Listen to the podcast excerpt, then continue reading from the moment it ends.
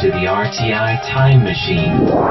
Today's time traveler is John Van Trieste, and the destination. Taiwan's book rental stalls.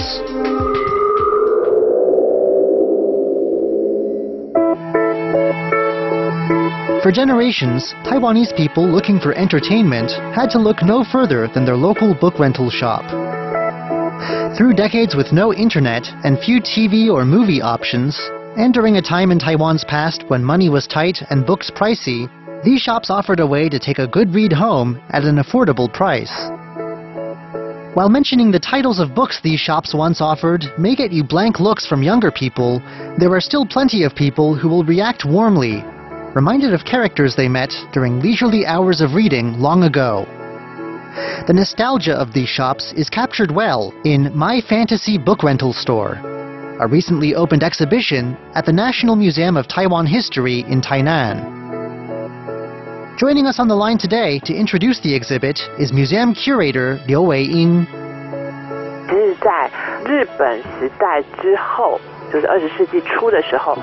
the book rental shop shows up in Taiwan early in the 20th century, during the 50-year Japanese colonial period. Around that time, reports show up in Taiwan's press about these shops. These reports tell us some important details about the shops that they made good money, for instance, and that the cost of a book rental back then was about one tenth the value of the book itself, a proportion that never changed much after that. This meant that after being rented out about 10 times, a book would pay for itself and start to generate a profit for the shop owner. 他已经统治台湾，我们我们看那时候应该是十年十几年了，所以有些小说在岛内。 These early shops were often opened by Japanese colonials who had come to Taiwan. Popular genres of books they carried included picture books with simple dialogues, along with small sized novels. By the time the rental shops started showing up, Japan had ruled Taiwan for about a decade, and Japanese education, through the Japanese language, had begun to kick in. As a result, to varying degrees, local Taiwanese people could manage Japanese books. 也还有所谓的那种歌仔册，就是民间的那种歌仔册，那它可能是一些比较民俗 That's not to say the shops didn't stock any local works. Storybooks in the Hokkien language, used in everyday life here, were also available, works written and published in Taiwan. Shops might even carry illustrated Chinese picture books from across the Taiwan Strait. In 1945, with the end of World War II, Japan handed over Taiwan to the Republic of China. The impact of all this on book rental shops was big.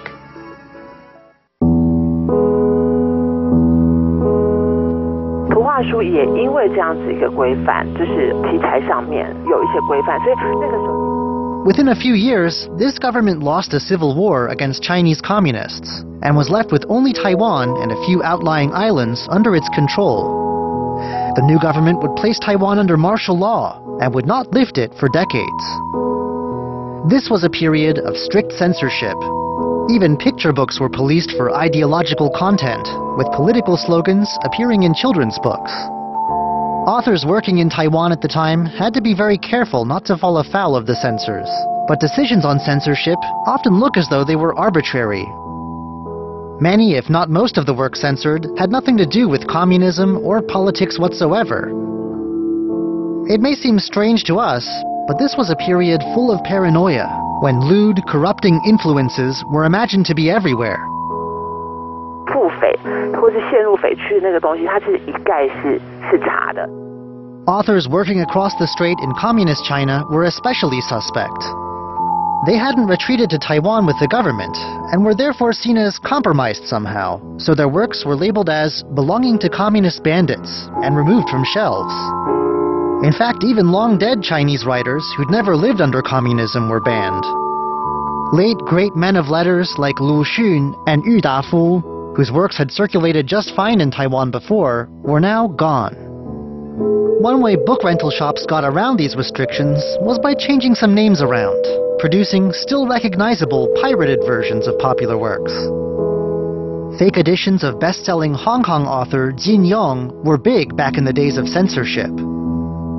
Jin Yong's works, romantic tales of martial arts and chivalry, were part of a genre that was highly popular and also hit especially hard by the censors, in part because many authors of the genre were not on Taiwan. 一直到我们讲租书店正式畅旺的八零年代，他们也还是固定的就是会喜欢那样。Between the start of martial law in the 1940s and its end in the 1980s, tastes were slow to change. It was only towards the end of the period, during the more prosperous and relaxed conditions of the 1980s, that the content of rental books started to change a bit. Customers liked what they liked, and older people still have a fondness for the same genres they grew up reading in rented books. That was the entertainment available. The setup of rental shops and the ways they did business did change over time, though. 我们讲空间来讲，那当然一开始它就会是在一个不凑，或者一开始我们讲。Some of the earliest shops were just stands set up on mobile carts. Storefronts became more common later on, though, and they came to have specialties. Shops near schools tended to stock manga and light novels, while those near markets and offices leaned more heavily on novels and other works geared towards adults. The need for shelf space grew rapidly, by late in the shop's heyday, you'd need space for 10,000 to 30,000 volumes. Many would, of course, be duplicates. Ms. Liu herself has spoken to shop owners who once had up to six copies of certain bestsellers. When martial law and censorship ended, what changed? 解严之后呢，当然要去推动这个，或是说这个租书店供需的这个。For one thing, the end of restrictions meant that the pull of supply and demand became much stronger. With a big hungry audience of readers out there, some shops turned once more to piracy. For a while, there was a sense that these shops were the places to go for pirated versions of new manga and comics. Eventually, though, that gave way to a greater respect for copyright law. 不管是日本的漫画大量的进入来台湾，次文化大量进入台湾，或者 Globalization also made itself felt. Taiwanese authors and artists, while still around, were less heard from than before. There was a lot of translation of foreign novels, and competition on the comics front was heavy too, with new options from Japan, the US, and Hong Kong capturing the attention of comic book lovers. The 1990s saw computerization take hold too, as library style systems made controlling rentals easier. 我觉得它对于台湾的大众阅读的情况，事实上是 by the end of their peak, these book rental shops had left a lasting mark on Taiwan through the kinds of material they introduced to a mass audience.